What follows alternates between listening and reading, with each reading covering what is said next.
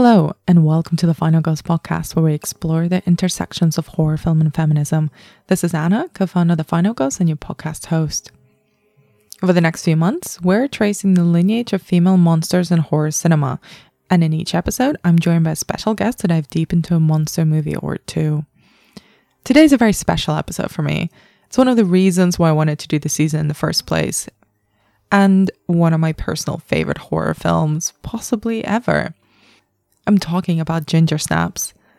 This Canadian werewolf teen horror, which premiered 20 years ago this year, is, for me at least, one of the very best werewolf movies out there. It's certainly the most interesting one.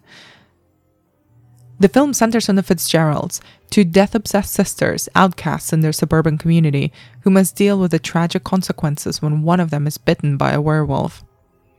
There is so much going on in this film. It's smart, it's funny, it's violent, and at the heart of it, this complicated, conflicted sibling relationship between Bridget and Ginger. If you're into gnarly creature effects, this is a film for you. If you're interested in teen angsty vibes, also a good shout. And if you're recovering emo, then this is a perfect throwback film. I'm extremely pleased that I'm joined in this episode by writer and co host of the Faculty of Horror podcast, Alexandra West, to try and unpack Ginger Snaps. As always, our conversation will contain spoilers. And if you take away one thing from this series, it's to go and watch Ginger Snaps.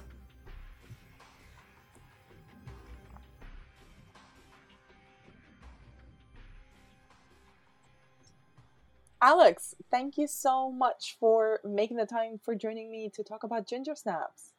Thank you so much for having me. It's so nice to uh, be here in our respective virtual spaces. Yes, that is a wonderful way of putting it, and I've not at all been um, absolutely fangirling over you just before hitting record. so, we're going to be talking all about ginger snaps in this episode.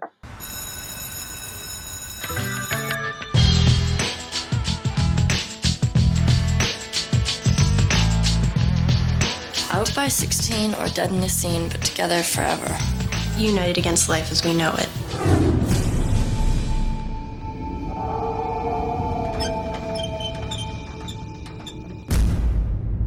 Let's get out of here.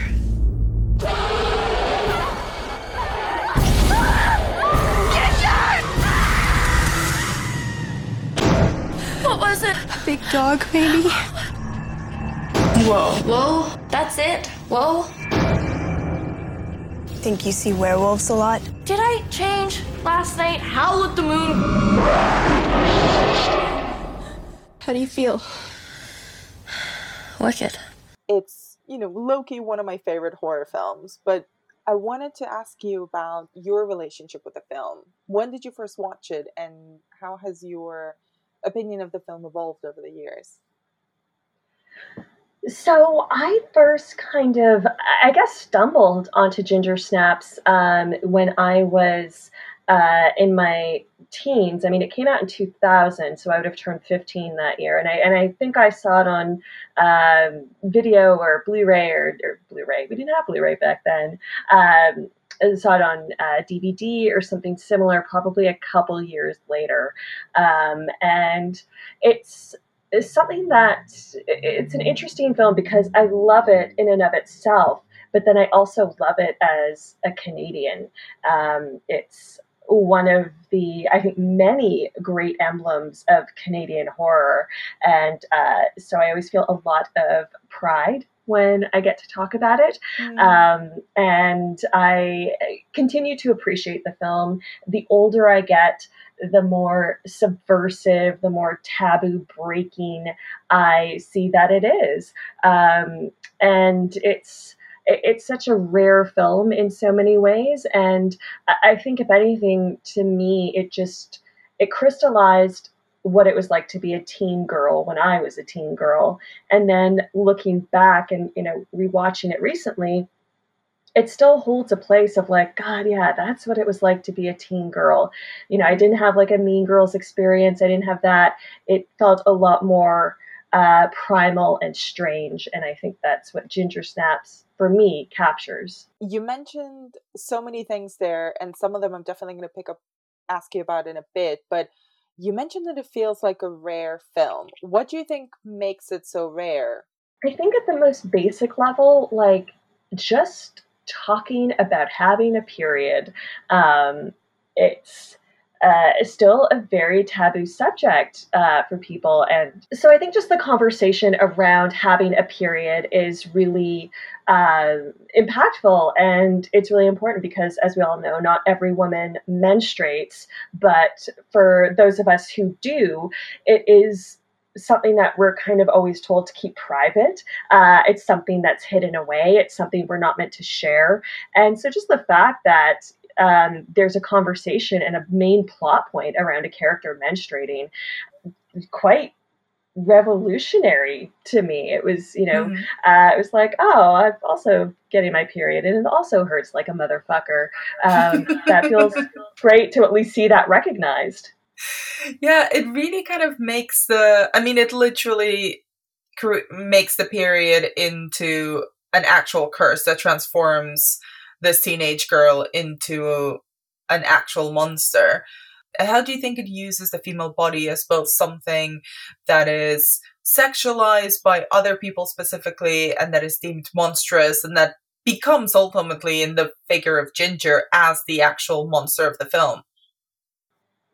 Well, I think it's a really interesting journey through uh, the Kristeva notion or her utilization of the abject, um, a site of uh, disgust, horror, um, but we're also finding Ginger very attractive. She's becoming more confident.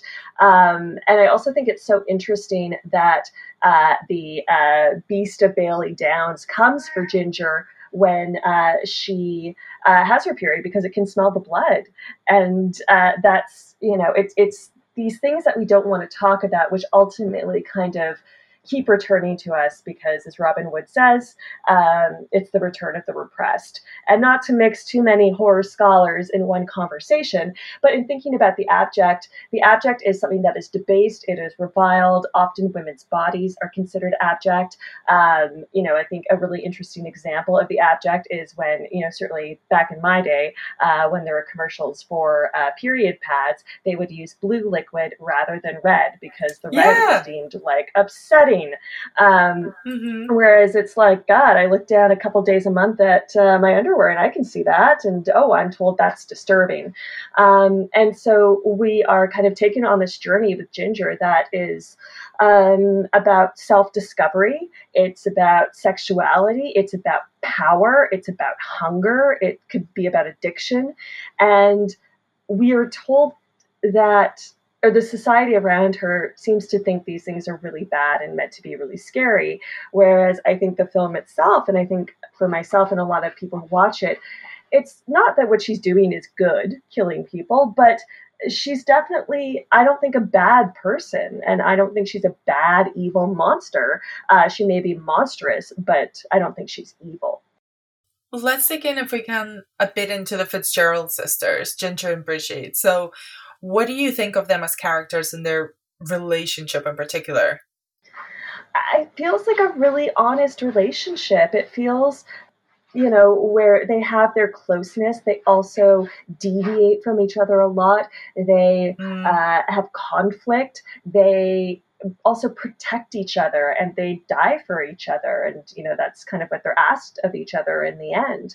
Um, and, and I think there's a very, special, complicated bond that is portrayed on screen um, through this relationship. And it's one of the, you know, it's a complicated female relationship. And, and I think mm. there's something very special about that.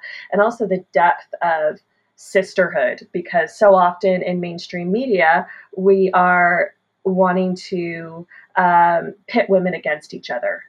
Mm-hmm. But this film, while it's showing a complicated female relationship, doesn't truly, in my estimation, pit uh, Ginger and Bridget against each other. It shows that they're in conflict, but they're trying to reconcile it, or it's certainly Bridget is. She's not willing to give up on her sister. Absolutely. And I wanted to talk a little bit about their respective character arcs, which I always found really interesting because Ginger is you know, could be deemed from as both the protagonist and the monster of the film, and Brigitte is a kind of more passive character that's reacting to her. But I've I've always sort of disagreed and seen them as equals, and if not Brigitte, more of a protagonist, really, or like a secret protagonist in the film.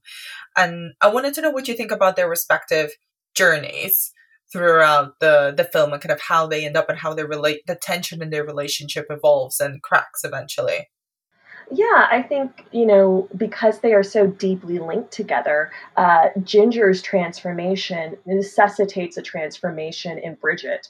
Uh, she can't go on the way she is because, um, while she's dark and interesting and very much alive, she's much more of an introvert and I think plays a more prototypical final girl kind of role in this film and she is the audience viewpoint because audiences you know we don't have a lot of experience turning into werewolves but we've experienced with conflict uh, feeling confused um, mm. trying to help someone when they're in a bad situation those are all very human things mm. so you know i think bridget um, offers us a way through this film and a journey through this film that feels very uh, familiar and human. And it allows us and it allows us to be a bit of a voyeur through ginger's much more fantastical transformation. It, we get to have that bit of uh, thrill seeking. Yeah and one of the things i remember watch when i watched it as a teenage girl for the first time one of the things that really struck me was obviously their the way that they were pitting themselves against everyone else in their high school. And my relationship with the film has evolved, and I've seen so many new things and layers to it as I've rewatched it over the years and growing up. But when you're watching it as a teenage girl, one of the things that really strikes you is that they are very much misfits and outsiders, but also not necessarily presenting themselves as victims of bullying or of the mean girls. They and they fight back and they're just as aggressive as the as the bullies in their high school. And the other aspect of them that I found also very interesting is the fact that they're so death obsessed and very morbid. Like that title sequence, that um, the title credit sequence of the film is visually very different from the rest of the movie. And it's also an interesting one because it is entirely from their perspective. It's their project for their school class. And I wanted, I wonder if you had any thoughts about kind of their personas within kind of this high school environment and how they fit, or maybe even created sort of this image of these gothy, morbid girls. So I think one of the the things that um, this film does really well, and certainly something I very much related to when I was in high school and then you know seeing this film is that um, I didn't have a particularly bad high school experience, but I didn't enjoy it. I was mainly pretty bored the whole time and I was like anxious to get out of it and do something uh, more interesting or, or, more attuned to my interest. You know, so even, you know, what is their quote? Uh, out by 16 or dead on the scene, but together forever. Like yeah. that, I think resonates to me because. And that's actually part of the tragedy of this film is they understand that there is an out. There is an out and they have to fucking drive for it and they need to get there and go. Um, and that they need to essentially survive high school and then they can go on and do whatever the hell they want. Um, and i think the tragedy is is that it's not that high school consume consumes them it's their circumstance consumes them. Um, and you know being in this you know insular small town they were out trying to you know prank people and and you know got bitten by a werewolf. It's you know a tale as old as time. Um, but they they're foresight into their future, their desire for a future, is what's so interesting. Um, mm. You know, and I, to me, certainly made them very relatable. And uh, I think you know what ultimately becomes very tragic for Bridget as you jump into the sequels. Um, you see what happens to her. That um, the other kind of part of the question that I was getting at is kind of their morbid obsession with death. Um, and how do you think kind of that plays into the way that they exist kind of almost as their own archetypes in teen movies. Yeah, I mean, I think there is a kind of uh, sex, death, rock and roll fascination that um, the media certainly likes to lob at teens. Um, I think death is possibly a more interesting um, interest for the characters to have over something like horror films, which you know was all the rage with Scream and the self-referential style at the time. Mm. Um, but I, I, think the death and the setting of the suburbs, um, the the notion like dead on the scene or you know out by sixteen, all of this stuff. There is a kind of a sense of the tactile nature of life that they both have, um, even though they kind of sneer at so much of the bullshit they put up with um, mm. or are forced to put up with for the time being. Uh, there is a, a, a sense that there is something else to be had in this world and that they want to go for it. They want to do something else with it rather than remain in a suburb um, and exist there. You mentioned suburbia quite a bit, and there's something you mentioned at the beginning of our conversation, kind of about it being a a very important film in Canadian horror cinema in particular. And I was wondering if you could speak a little bit about how do you think this works also as a suburban horror and maybe even particularly as a Canadian suburban horror? It's something that I find sometimes gets forgotten about Ginger Snaps, maybe because of its, its international appeal or maybe because it's very um, specific as well in that in that regard in that regard? Yeah well i think it certainly functions um, as uh, you know, for, for maybe a viewer who isn't Canadian or doesn't, you know, go and read the Wikipedia page, it functions as a really great suburban horror film. Um, and for that, that always means to me a kind of a necessitation of rebellion against a status quo, particularly a Reagan era status quo. Um, you know, I, I, would also put Nightmare on Elm Street in the same category for that very mm-hmm. reason. Uh, there was, you know, the quote unquote white flight in the 70s and 80s to the suburbs, uh, even before that, you know, the 50s and 60s in North America, particularly in the States, but also in Canada as well, um, where people wanted to get away from what they perceived to be urban violence, which was really just scare tactics, um, wanting to kind of shift baby boomers away from, um, you know, a certain type of racism you know, mm-hmm. and you could escape and you could go and, you know, seemingly live this very safe life. Um, and it, it's, you know, a very strange notion to have. Um, and yeah, and I think it kind of speaks to this isolated community and the fear, the monsters, the damage, the violence that can be uh, present within it. Um, and the shock is is that we all went we all went to these places. We all moved to these places to be safe. And now there's a fucking werewolf? What the fucking fuck? Um, and it's it's so it's a very uh, notion of that kind of like the drawbridge is up we're all up in the castle we're fine. Mm-hmm. and then to see that become scary to see it become violent to see it become unsafe is i think uh, an inherently unsettling thing. And what do you make of the relationship with the Fitzgerald sisters with their parents? I really, really enjoy the parents in this film, particularly mm-hmm. Mimi Rogers as the mom. Yes. Um, she's just so tonally perfect as this almost pseudo Stepford wife. But by the end of the film, we the audience certainly i feel like i've seen enough from this character to know like oh she's actually way more savvy than anyone is giving her credit for mm-hmm. um, and i think that's certainly the journey that i went on with my parents and i think a lot of people go on with their parents when you know uh, if you're growing up and you're like oh mom oh dad you don't know what it's like and then you get out and you get into the world a bit and you're like no we all actually we maybe didn't go through the same stuff but you've been through your own stuff and i see that stuff in you. And and i think the um, uh, kind of journey for uh, mrs fitzgerald is is a really lovely one. And it's it's something you don't often get to see that much where you've got a stereotypical archetypal kind of figure uh, who actually is granted a certain amount of humanity and character. I really enjoyed the way that this film blends kind of the teenage or almost preteen idea of kind of solving a mystery and trying to find a solution or an antidote for something. And the way that Brigitte goes on this is the same journey with Sam, the the teenage drug dealer that she sort of has a crush on. Um, what do you make of the way it kind of incorporates these teen movie tropes as well into this horror into the suburban horror scenario?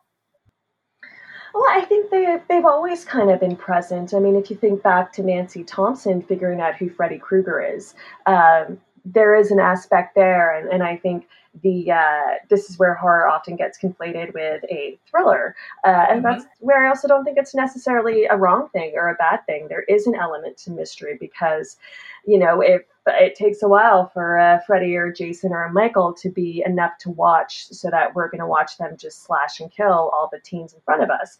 Um, mm-hmm. But in the early stages, you need a bit of mystery. You need to uncover like what is this thing? I find it very interesting that the film doesn't really go into like who was that werewolf? Who was that first werewolf uh, mm-hmm. uh, that we encounter in the film? Obviously, the sequels try to tackle some element of that. Um, but it's very much about this kind of mythology of folklore, things like that. Uh, you know, it was you know present in um, you know Nightmare on Elm Street. Present in films before that. It was present in Buffy. You know, certainly the TV series. Mm-hmm. Um, you know, having a big set happen in a library was very important to that those stories. Uh, so I think you do get that there that we need to see these characters go on a journey. We need to understand the mythology. We need to understand the mythology this film is presenting to us. Um, and it's interesting to watch characters grow with knowledge. And that's what we want to see. How do they intake knowledge? How do they apply it? What do they try next? What works? What doesn't work? And how do you think it actually updates the werewolf movie? I think it feminizes it in a kind of riot girl, uh, girl power kind of way.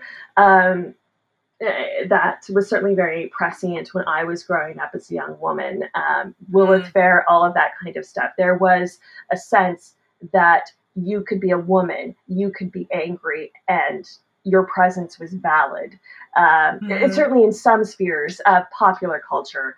Uh, I do not say it was, you know, welcome in every stage of culture, but I think there was a sense that at least women talking to other women and, and certain other communities um, mm-hmm. that you know you could scream and shout and be popular, and other people felt the same way. So I think there is a sense that uh, there's an anger, a societal critique, a modernity to this film that I find very vital and very interesting. And I mean, the the original title of this thing was um, the film was uh, Wolfer Girls, but girls spelled like riot girl.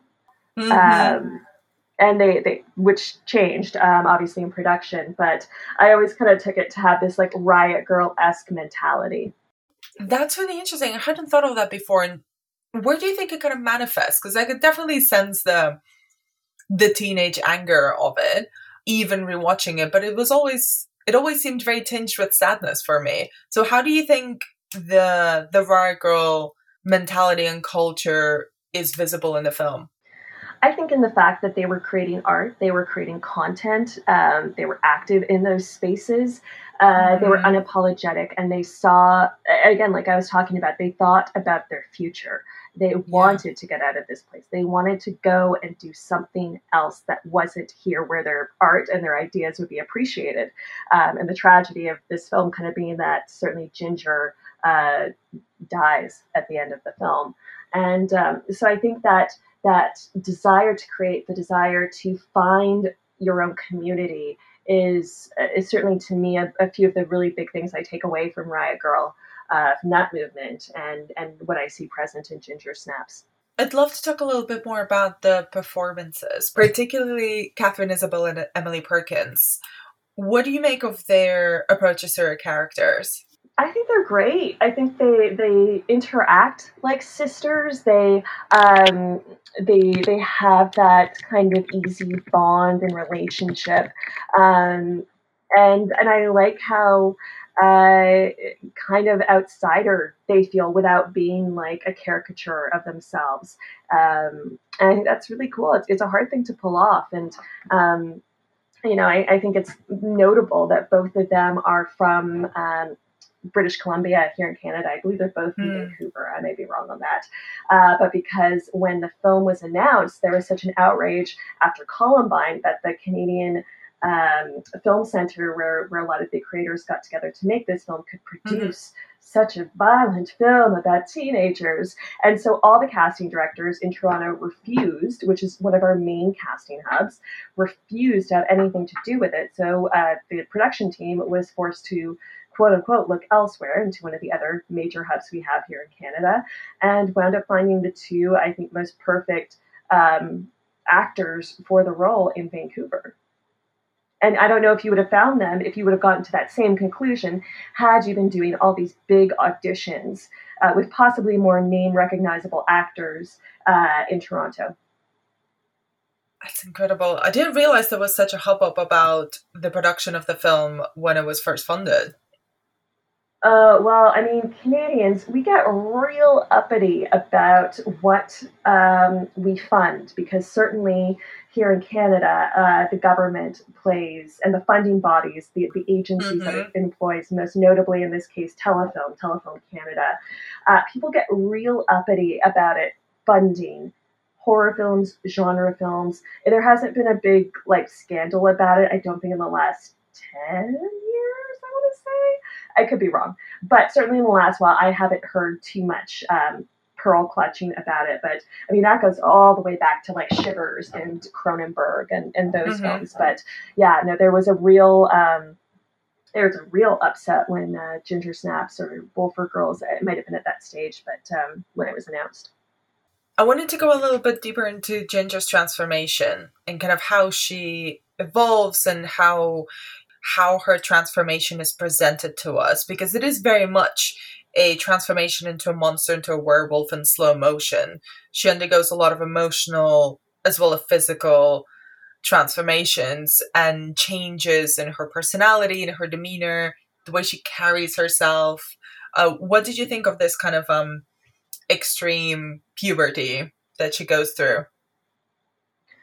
I think it's in many ways a very typical one for these kind of films. Essentially, when you have a female, essentially when you have a female monster, not in every case, uh, but to speak mm. very generally about it, I find there's always a sexual component to it.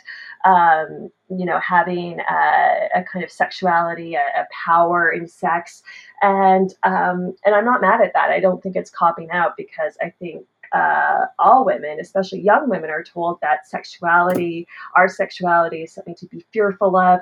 It's something to protect. It's something to you know watch the guys around you, um, and it's never, it rarely, if ever, talks about sex as being pleasurable and being enjoyable and learning about what you like. So, I think there is. Uh, I think it's a very powerful message to show a transformation. Mm I personally don't see Ginger and the transformation coded as evil. Um, and mm-hmm. to have to show this kind of power, to show a power that is like, I want to do it and uh, I want to figure out how to do it. Of course, it then, then takes a kind of uh, turn into uh, like addiction and, and, things like that. But these are all very pressing things that um, young people feel and especially young women feel because we are told to be the protectors and the caregivers and so to watch someone kind of go through that journey I, I, think is really powerful and i don't personally when i watched it and now watching you know in the multiple times i've seen it since i don't mm. feel like mm. there's a lot of shame or stigma attached to it it feels very honest Hmm. Oh yeah, I don't see Ginger coded as being evil either. In fact, if anything, I find it really interesting that she in this kind of slow motion transformation that she undergoes it is involuntary because she her body is reacting to this um, you know this werewolf's curse. But also she is kind of trying to manage it as well as possible because it is uncontrollable and unstoppable. But also at no point is she um actively she does hurt people but i found it interesting that she never actually hurts another teenage girl or another woman. There's only one point where one of their high school bullies dies but that is an accident and it's made very very clear by the film that it's an accident. She only really attacks uh, young men and well you know teenage boys really. But it always feels like it's beyond her control. Like she's trying very hard to control this new power that she's growing into.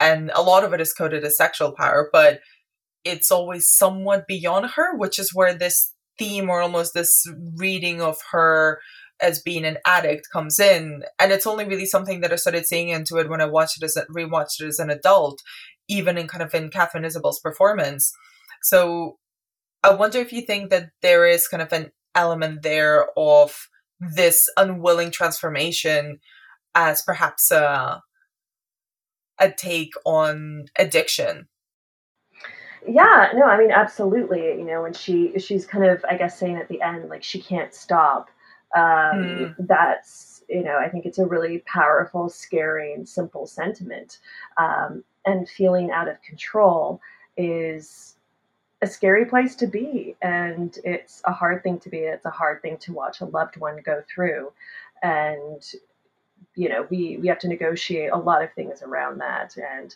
I, I think there is a really visceral nature that this film captures about um, that that need that's not a want it's it's not a desire it's a need. Mm-hmm. and that's something that i think people are very scared of because we don't necessarily know how to fully treat it. We have ideas we have some things that work some things that don't. It's different for every person. And so to actually come really close to it is a very scary thing there's a larger kind of theme i think that you you sort of mentioned a little bit before and that i noted as well uh, when i was thinking about this film. And it's kind of this idea of hunger especially kind of of this ravenous uncontrollable hunger in in women in particular. And be that for you know blood or flesh or sex or connection or just belonging. And i was wondering if you could expand a little bit about how you think this film you know explores the idea of hunger they have these desires they have desires to move on to, to go do other things in other places but um, uh, they have to wait a bit longer and then these other desires begin to take over uh, and they become insurmountable and the change becomes so noticeable that uh, things have to change or she has to die so she dies um, and and i think the hunger thing is you know it's uh, we see in Mrs. Fitzgerald a kind of um, acceptance of the things in the past mm-hmm. and, and, and, a way to be and a way to live. And, and I think the hunger um, can be construed as something wanting more. And uh, society has a lot of feelings about people wanting more and how to keep them in their place. So um, I, I think this film shows a very real need for that hunger, that it's a natural desire, that it's, you know, not necessarily that out of the realm of, you know, being rational, but it's also um, something that is scary because there isn't a place for it. There isn't a place for Ginger um, other than her death or figuring out how she can be a human again. I wonder what you think about how this film fits into our idea of the female monster on screen. Um, I think it's it's part of a, a tradition. I, I, think it's kind of kicks off um, a more uh, contemporary view of it. Um, I think you know a, a very uh, close relative of this film is, is something like Jennifer's Body, and um, you know it's it's creating female anti-heroes. And uh, it, you know male anti-heroes have been around and glorified for decades. And i think kind of um, it's only been in you know the last few decades uh, that female um, anti-heroes have become kind of a thing and i think ginger is a great example of one um, that a monster is understandable it is vital it is uh, something that is meant to shake up society. It is meant to for us to question why isn't there more space in society for other ways of being um, rather than a very prescribed, societally accepted notion. Um, and, and, you know, I think other films uh, ask those questions too. Um, I, I, think Ginger Snaps kind of kicks it off in a new millennium kind of way. Um, how do you think this film actually, which came out in the year 2000, so 20 years ago, how do you think it fits into the trend of horror films that came just before it? Um, yeah, I think it definitely uh, pulls some um, some elements from them. It kind of shares a similar um, aesthetic style, but it's not nearly as glossy um, or as kind of star powery as uh, the other ones, and because it's you know essentially an independent production, uh, they could be a bit more edgy in terms of uh, the sentiments and the way they talk mm-hmm. about being a teenager and in terms of that kind of stuff. So when you don't have a big studio backing where you have to, you know, hire a noticeable or a noticeable person uh, or mm-hmm. notable person rather, um, but you know they could have a bit more. Um, they could have a bit more freedom in the stuff they wanted to say and how they wanted to say it, say it while still utilizing the really um, popular, cool things that people were into at the time. That, you know, a kid like me would have been like, yeah, I get this. I know that aesthetic. I want to partake in that. But it can do a bit more, um, even though I think there's some great elements to those films. But uh, yeah, they, they can be a bit more uh, subversive and a bit more edgy for people who don't um, perhaps have kind of the overview that you have of teen horror in the 90s and kind of early 2000s kind of what were those broad strokes characteristics of teen horrors at the time and, and how do you think Ginger Snap subverted them yeah no i mean they're very um, the the films of the horror films the teen horror films in particular of the 1990s are mm-hmm. often um, studio made films, so they have a sizable budget, a budget that they are expected to recoup. Uh, mm-hmm. They feature uh, recognizable stars, you know, whether that be a Neve Campbell, who was on Party of Five, whether it be a Sarah Michelle Gellar, who was on Buffy, a Jennifer Love Hewitt, also on Party of Five. Um, they have a bit of star power, a bit of clout to them, and um, they were very uh, self-referential because, uh, you know, as teens and preteens and you know horror fans in the 90s we were existing with a fair amount of uh, reverb back from culture we were watching culture that was commenting on culture so it makes sense that the horror films of that era would also want to comment on the stuff that was going on around them and call out that the characters actually had a knowledge of pop culture and could comment on the proceedings in front of them. Um, and I, and so I think uh, Ginger Snaps takes that kind of aesthetic, uh, kind of slightly edgy but um, you know attractive way of being a teen. Um, it's less glossy, it's a bit more unrefined, um, and, and, also takes the kind of self-referential elements to it. Uh, you know, they, the characters talking about you know, in kind of slang and referencing various things in pop culture um, all over the place. So it feels quite normal to them and to us. I wanted to kind of ask a, a much broader question, and mostly this this comes from the one line that they say that very early on in the film when they're watching a horror movie. And there's something that Brigitte says to Ginger where she's like, You don't think our death should be more than cheap entertainment? Um, and they're very freaked out by the idea of everyone just kind of staring at their dead bodies. And this comes kind of within the context of them working on their project and, you know, which we see all of um, in the title credit sequence. But I think there's a there's somewhat of a statement there about the relationship between women and women's bodies in particular and horror cinema. And I was wondering if if that's what you thought of the way that Ginger Snap kind of comments either directly or indirectly on the relationship between women and watching themselves in horror cinema?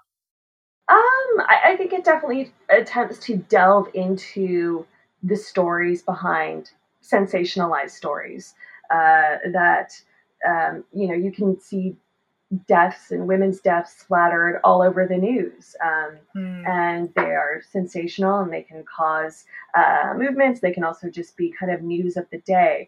But to actually spend time with them to understand that these two uh, young women are, in fact, people and humans. Also revolutionary, um, that they have thoughts and feelings and things that they want to accomplish with their lives, and you know, a simple werewolf attack can derail those things. Um, you know, and I, I think it, uh, on one hand, I think it wants to, with that line, it wants to acknowledge that there is a certain prescience of horror films. For me, those horror films mainly exist in um, in the 80s when you get into some of the especially the latter sequels of some of the major horror franchises where you're just watching character after character and i use the term character a bit loosely here even though i love those films uh, get killed off and killed off again and again and again and it doesn't really matter.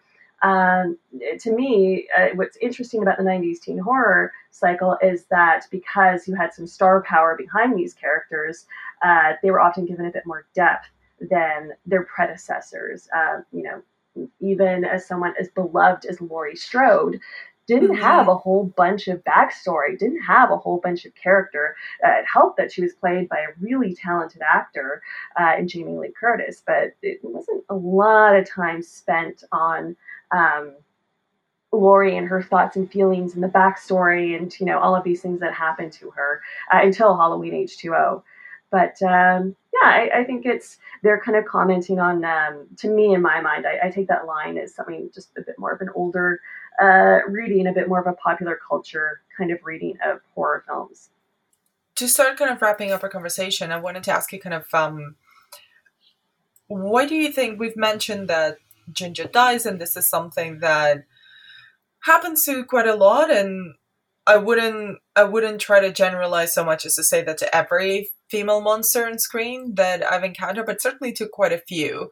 Um, do you think that it? Why do you think it's necessary for Ginger to die at the end of the film? If you think it is necessary at all. I mean, I don't think it is. Um, I think it's uh, it's the way most of these films have wrapped up. I think it's hard to make a film where the monster survives at the end because what then do you do with that monster? Um, you know, the the monstrousness, just like Jennifer's body, gets transferred over to someone else very close to them. But um, even then, it's it's their society doesn't have a place for people that it deems to be quote unquote monstrous. Um, mm. So, and I think that's that's often a challenge that uh, films have, and you know, even the most. Um, you know, and I can, you know, there's plenty of films that I think are progressive and interesting, but in the end, have to have the monster die because there's almost no other way out. Uh, mm. Because I think it's hard to tell a story um, with monsters kind of just being a part of the world unless you're like making a Hellboy movie and you're Guillermo del Toro. Um, you know, I, I, think it's I think it's really tricky because it's hard to get films have to get financed. Films have to get made by a bunch of different people. So what better uh, plot synopsis than it's about these two uh, kind of misfit but really cool teen girls. One of them turns into a werewolf, goes through a whole kind of awakening. Her sister's, you know, trying to save her. Uh, then at the end, the sister, who's not a werewolf, learns some stuff about herself, and the werewolf sister dies. Like, that's much more viable than, you know, now we've got a world with a bunch of werewolves running around. Because then you've got basically an underworld movie. without going too much into them, what do you think about the the wider Ginger Snaps universe? And I'm obviously referencing the two se- the sequel and prequel that followed the original Ginger Snaps, uh, Ginger Snaps Two Unleashed, and then Ginger Snaps Back, the beginning. Um, so I wrote an article about them, which you could probably still find online. Um, it's it was part of uh, it's when I was writing for Shock Till You Drop, so I think it's now coming soon.net.